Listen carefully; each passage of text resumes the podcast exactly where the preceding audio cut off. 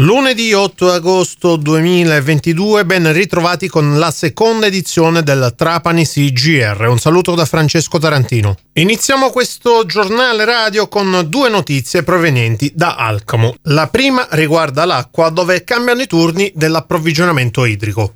L'avviso è stato inviato dall'ufficio del servizio idrico integrato che informa la cittadinanza che a causa del cattivo funzionamento delle saracinesche delle condutture idriche. Oggi sarà completata la distribuzione dell'acqua del primo turno, iniziata ieri, mentre domani 9 agosto sarà aperta l'acqua per il secondo turno. La seconda notizia invece riguarda il Museo del Suono che nascerà, come detto, ad Alcamo. Sarà il primo museo etnomusicale della Sicilia con centinaia di strumenti provenienti da ogni angolo del mondo.